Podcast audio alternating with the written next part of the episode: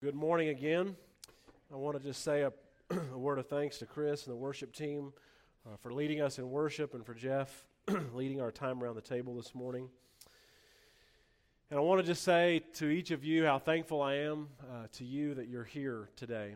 It's a, it's a blessing to be a part of this church family. Um, and I love Sundays because I get to gather with you all. And this is not uh, was not originally part of my sermon, but earlier when we were singing, but it is now. Uh, originally, uh, or earlier when we were singing the song "Open the Eyes of My Heart." um, I hope this doesn't weird anybody out, but I, I feel like that I was given just a glimpse briefly of, which was interesting about what Jeff said around in his communion thoughts, because that song was before what he said um, of the pain in this room and uh, the stress in this room and the anxiety in this room and the doubts in this room and the questions that are in this room and the emotion that is in this room that you have questions about that you're not sure about, you're not sure what to do with. And we sang this song that really I think is a prayer. I don't know that if Chris planned it, but the song started here and it got softer as we sang it, like we were all praying.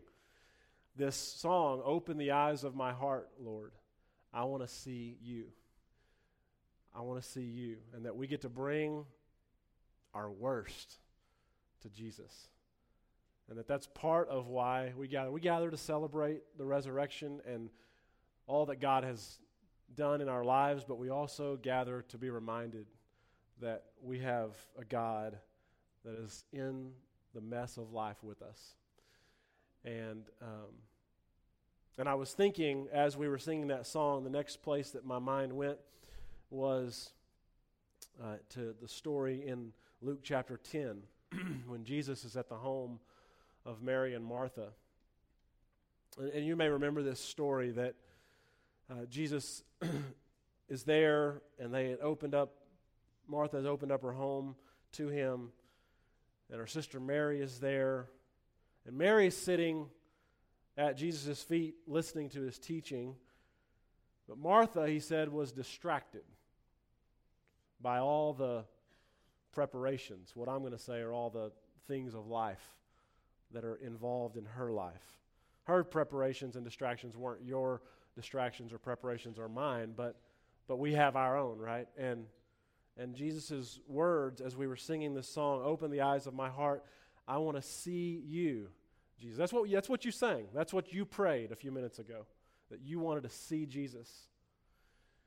And I and I just want us to be aware this morning that we bring all of the all of life with us into this room. And that we can see Jesus as we gather here. Um, Jesus' words to Martha that day, I, I think, are his words to us too. He says, Martha, Martha, you are worried and upset about many things, but few things are needed, or indeed, only one thing is needed. And so this morning, that's that's like that was like the the the preview before the sermon. That wasn't even planned. That was just free. And so I, I want us to just be aware this morning uh, of that, to just tag off of what Jeff said and, and the song that we sang that Chris led us in. And I want those thoughts to, to lead us to uh, what we're going to look at in 1 Corinthians together. Uh, so before we do that, I want to ask if you would just to pray with me.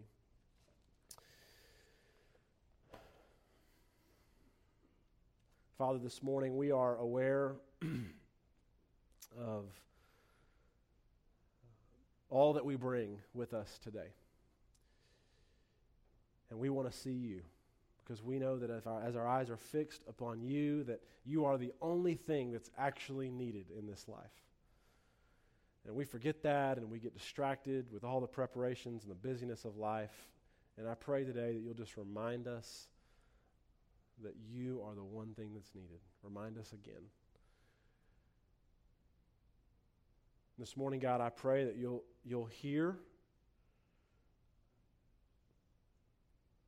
even if they go unspoken, the things that are on the hearts of those of us in this room today.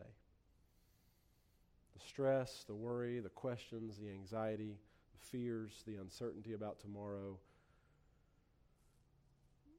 That you'll, you'll be here with us and that we'll sense that and we'll know that and that we will be aware of your presence among us today.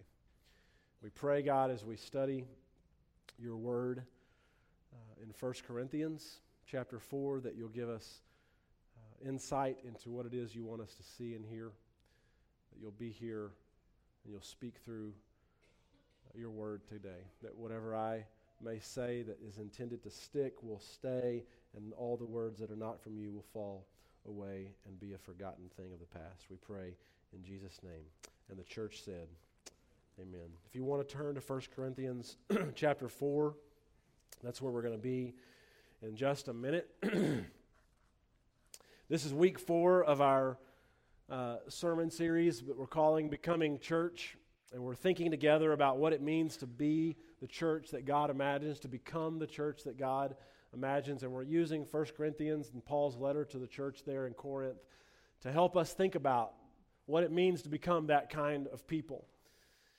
And uh, the letter to the Corinthians is written to a church that Paul knows really well and that he had spent a lot of time with. And he's now writing back to them. And it's, uh, I've mentioned in previous weeks, it's kind of divided up into some sections. And these first four weeks, we're really covering the first section. The first four chapters are kind of the first section of First Corinthians. And so I want to just quickly catch us up where we've been in the last couple of weeks.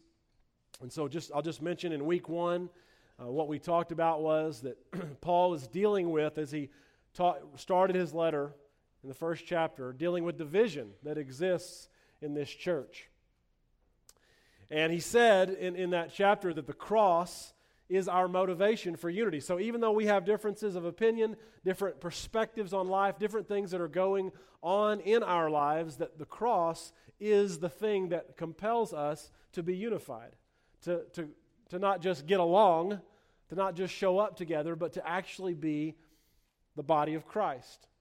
And that our ability to be unified, he says in chapter 1, actually is a statement about our maturity, which is kind of a hard statement maybe to, to hear, but it's the reality that how unified we are is actually a statement about our maturity. And then in chapter 2, he continued by saying that the cross is the power that ultimately not only unifies us, but ultimately it unleashes the Spirit of God in the world.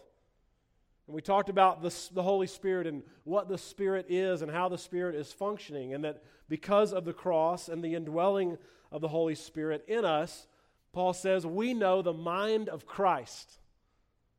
And that we don't always live like we know the mind of Christ because we have the Spirit of God living in us, but this is a reality, Paul says, that who, who can know the mind of Christ, the heart of God, the mind of God? And he says, Answer, we can, because we have the mind of Christ. It's a sobering, humbling statement that he makes there in chapter 2. And then last week in chapter 3, we talked about the temple of God, the church. And, and we were reminded that our highest calling, church, is to be the body of Christ, to be God's people in the world, maybe another way to say that.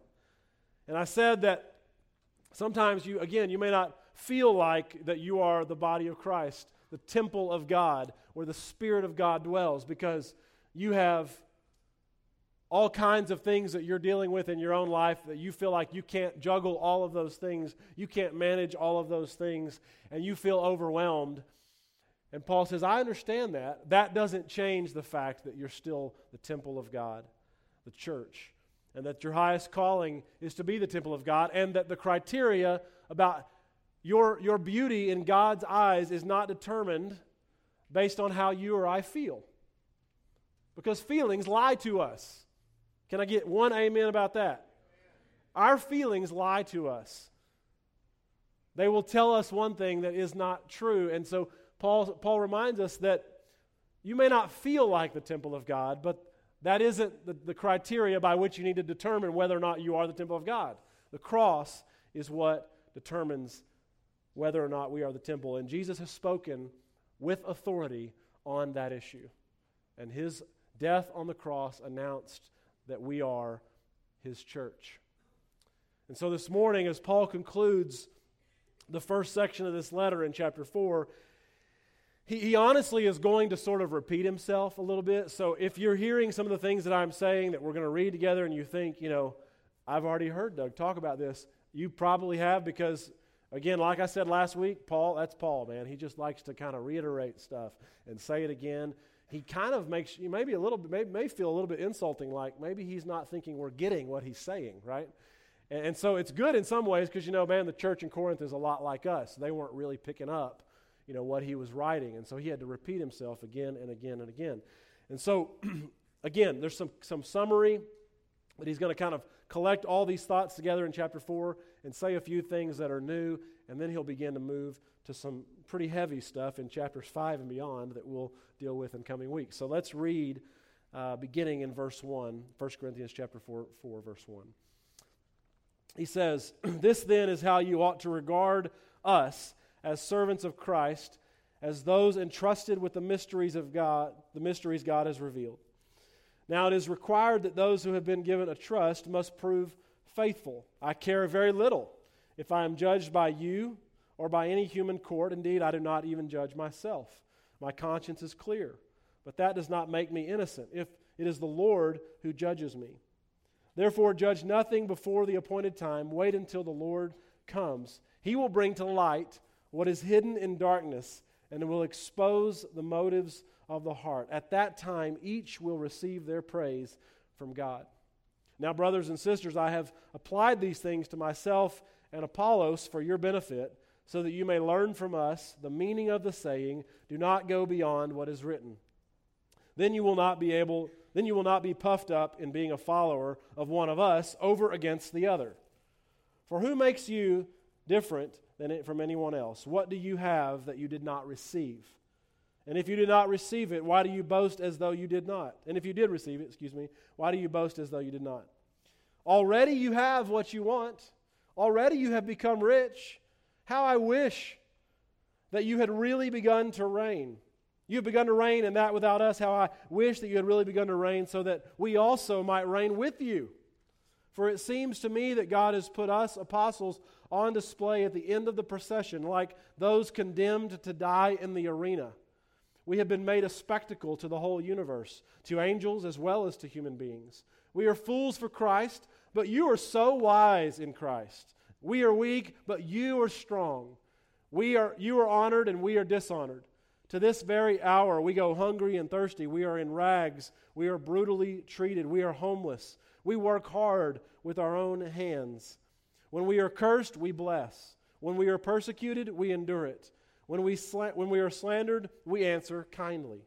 We have become the scum of the earth, the garbage of the world, right up to this moment. I want to stop there for just a minute and mention again, reminding us that the problem here is that there have been divisions in this church. Paul started this church and then moved on to plant other churches. And, and as he writes this, this letter back to this church after he's gone, and after he left, other people, naturally, because he's not there, began to teach. Guys like Apollos and Peter began to teach this church. And Paul gets word that people in the church are picking their favorite teacher. And so they're saying, I follow Paul, I follow Apollos. And so he's dealing with those things here in the first part of chapter 4 by pointing people to the kind of behavior that they should have, which I believe he thinks comes from what he understands about the cross. All of that stuff that he says there at the end about going hungry and thirsty, work hard with our own hands, we're cursed and we bless, we're persecuted, we endure it, we're slandered, we answer kindly, we become the scum of the earth, the garbage of the world, right up to this very moment. He, he's, he's communicating, he, he's trying to, to take the lowest position in the room, to be a servant. And he, he understands that that's the position that a Christian must take because of what he understands about the cross. So he's pointing people to the cross. Look at verse 1 again. This is how you ought to regard us as servants of Christ and as those entrusted with the mysteries God has revealed. This is, he says, what his ministry is about revealing the cross, which he often refers to as a mystery to the world, revealing the cross to the world. Paul, Paul, quite honestly, is fed up with this church being divided. And he wants them to know that the church is not a popularity contest. The church, you know, every church may have a leader that you like, that you even prefer. But the only one that matters is Jesus. The whole thing is centered around Jesus. And so this church in Corinth thinks that they have arrived. You may remember me saying in one of our previous weeks in this series that the city of Corinth is a bustling city with lots of economic growth. There, there's a culture that exists in that time where knowledge is valued really highly, and, and people would often pursue knowledge. And, and then when they got certain levels of knowledge or information in their brains, then it would puff them up, which still happens today. And so what it led to in Corinth was that this church was thinking that they had they had arrived. And so when we read it from a distance, you know, now 2000 years or so after its original writing, I think we miss the sarcasm, honestly. But it is thick in this chapter, and I tried to read it with some sarcasm a minute ago, but the sarcasm really begins in verse 8. Right? He, he knows that they have become puffed up, that they've become gotten to the point where they kind of think, you know what, we know everything there is to know about being a Christian. We know everything there is to know about following God. We've been here, we've done this, we know, right? We got it. Go on, Paul, plant your other churches. And he says, You already have all you want. Already you've become rich, which he doesn't really mean, right? You've begun to reign, and that is without us. How I wish that you had really begun to reign so that we may also reign with you. And then he goes into this this exercise about how he has been treated, which we'll talk about some more in just a minute. You think that because you have some money, because you have some influence, because you have some authority, because you have some knowledge that you don't want for anything, that you're rich, he says. They thought they had attained a position that Paul had not yet arrived at. That they think that they've made it to some special spiritual place and they have superior knowledge to everybody around them, that they've, been un, they've become unteachable, they've become arrogant, that they had progressed beyond what Paul or Apollos left them. And in some ways, right, we might not even blame them because they're a growing church. In a growing city, the spiritual gifts, as we'll discover later in the letter, are on display in the lives of the people in the church. So good things are happening. God is at work, and so they are proud of themselves good things seem to be happening, and they begin to think. I think that what they began to think was, we did this without you, Paul, and we did this maybe even without God. We did this by our own effort. So he, this is why he says in chapter nine, in verse 9, it seems that God has put us apostles on display at the end of the procession like those condemned to die in the arena. What's he saying? What, what happens in an arena? Right? People buy a ticket and they go and watch people fight, sometimes to the death, for their entertainment and enjoyment. Like the whole point of that event is that the people in the arena are made a spectacle. They have been judged, and no one is listening to them. Their only purpose is to go out and entertain and die. And Paul says that sometimes he feels like this. He's out there risking his life, and nobody is listening. The people in the crowd have no invested interest, really, right? All they did was buy a ticket to the show. But they're in the stands. They're in the cheap seats. They're not actually on the court, on the floor, in the game. They have no invested interest really because, quite honestly, if all you do is buy a ticket to the show, your life is not on the line. And so, what is he saying? He's saying, get out of the seats and get out here onto the, the arena floor where, where life in Christ really happens. He says, listen, pay attention. Your life is actually on the line, too. You're just not living like it's on the line. And so he says, imitate me, follow me. Thinking that we are self sufficient and in need of nothing is arrogant. And the reason that it is arrogant is because what happens when we get to this place is that we, we become dependent mentally on our own effort than on God. When it, when it turns out well for you in life, do you sometimes, maybe not actually, but sort of, you know, like, well, that went well? I, I, you feel a sense of pride, maybe even pat yourself on the back. Or maybe even, even you know, worse would be we think I don't really need anybody else. How many of us, let me ask it this way, were really aware that we couldn't get through the last week without God? Like, if you had a hard week this last week, you were probably aware of the fact that you couldn't get through the week without God. On hard weeks, we tend to be aware of our need for God. That's sort of the way that it works with us, right? But on a good week, are we? If we're just being honest, we can be honest, right? If we're, if we're being honest, on a good week, are we aware of our need for God? On weeks where life doesn't throw us any curveballs, and there probably don't feel like too many of those for most of us. On a week where things mostly feel normal, are we aware of our need for God on those weeks too? On the good weeks, I'm just being honest and a little bit confessional here. On the good weeks, isn't it easy to think we're doing good? Maybe even mostly on our own, right? And so this is a, an easy trap to fall into, and Paul knows that the church in Corinth is the same way. That what happens is we begin because we think, well, I know how to, I know what, I, I know about the cross. I know there's some certain things that I have to do to follow Jesus. I'm trying my best to do that. And so we just kind of slug through. And, and Paul says the point of what he's going to say next in verse 14 is that he's going to point them back to the cross and the power of the cross, the gospel of Jesus Christ, which is the only thing that makes our good or bad weeks possible.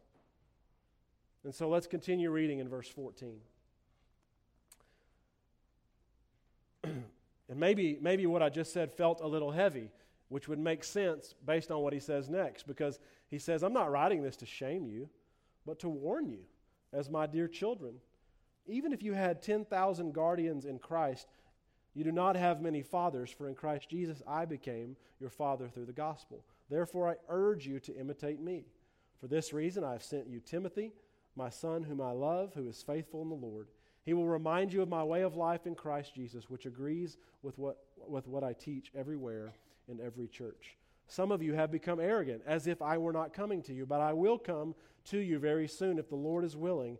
And then I will go, I will find out not only how these arrogant people are talking, but what power they have. For the kingdom of God is not a matter of talk, but of power. what do you prefer?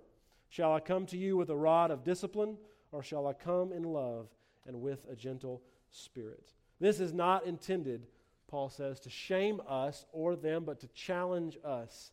This is like your parent deciding, your parent saying to you, you decide how the next conversation will go, right? That, that's what he's saying to this church that he loves. Paul, Paul is like, you guys have made it, you've made it in the world, and you're successful in so many ways in the world that the world sees you being good Corinthians, toeing the line, sticking to the script. But what we're after isn't good Corinthians, we're after great Christians. Culture's vision and God's vision, Paul says, are different. God's kingdom is not a kingdom of talk, but of power. And the difference between the kingdom of God and the kingdom of the world comes down to the kind of power that they, those two kingdoms trust in.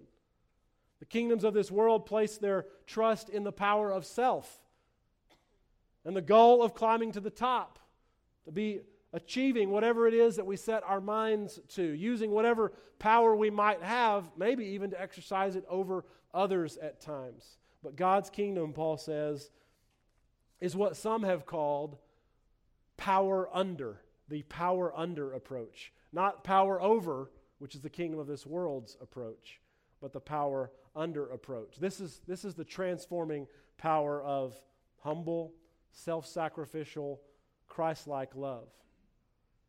Exercising power under others is about impacting people's lives by serving them, sacrificing for them, and even maybe being sacrificed, in their case, by them by refusing to retaliate as Jesus did.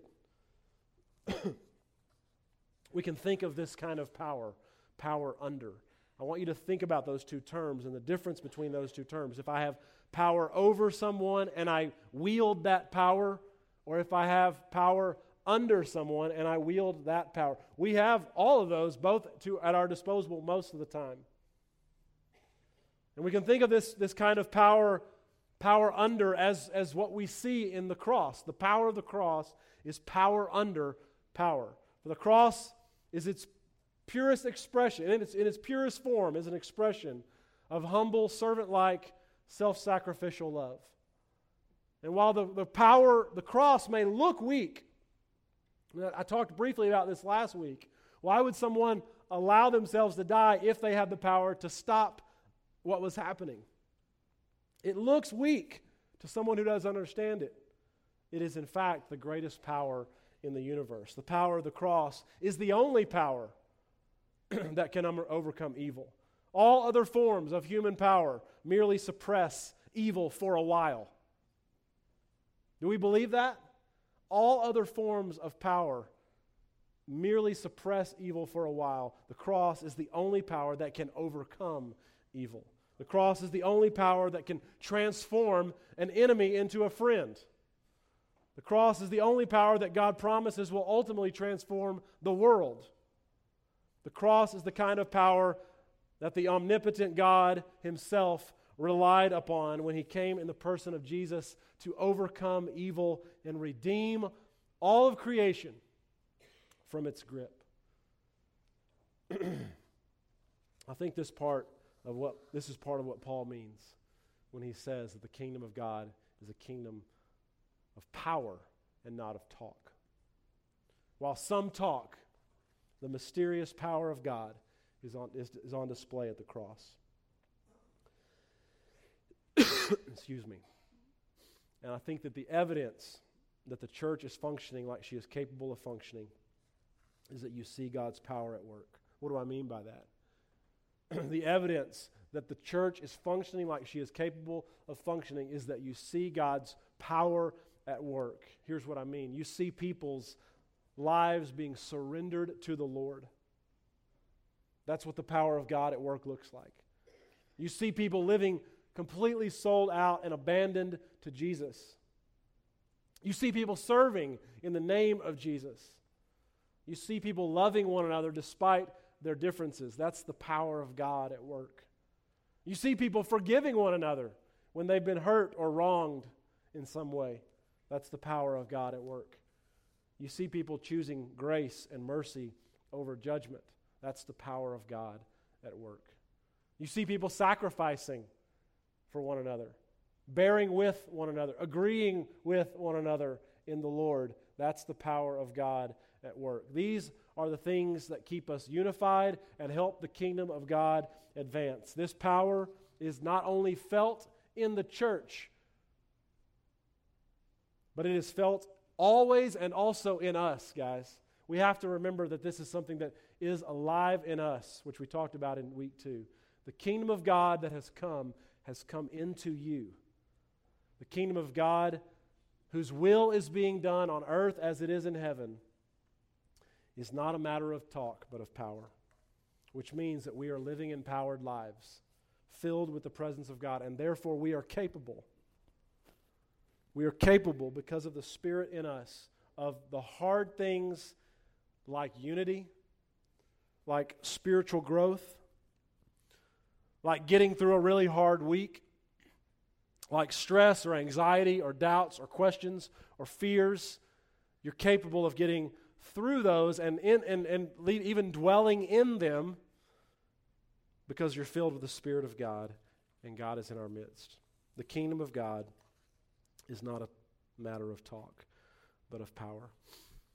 this morning, I want to invite you to consider the ways that we depend upon our own power more than the power of God.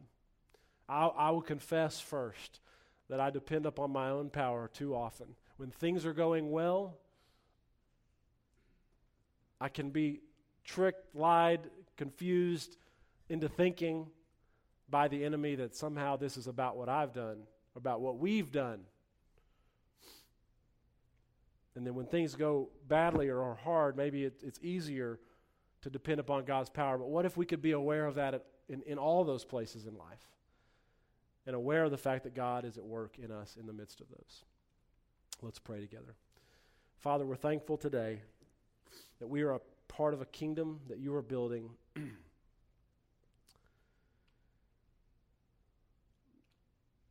is not a matter of talk, but of power.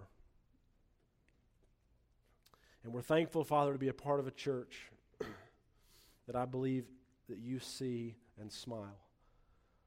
Because I believe that this church family is functioning in a way that we see your power at work. And what we want this morning, God, is to see it in an increasing way.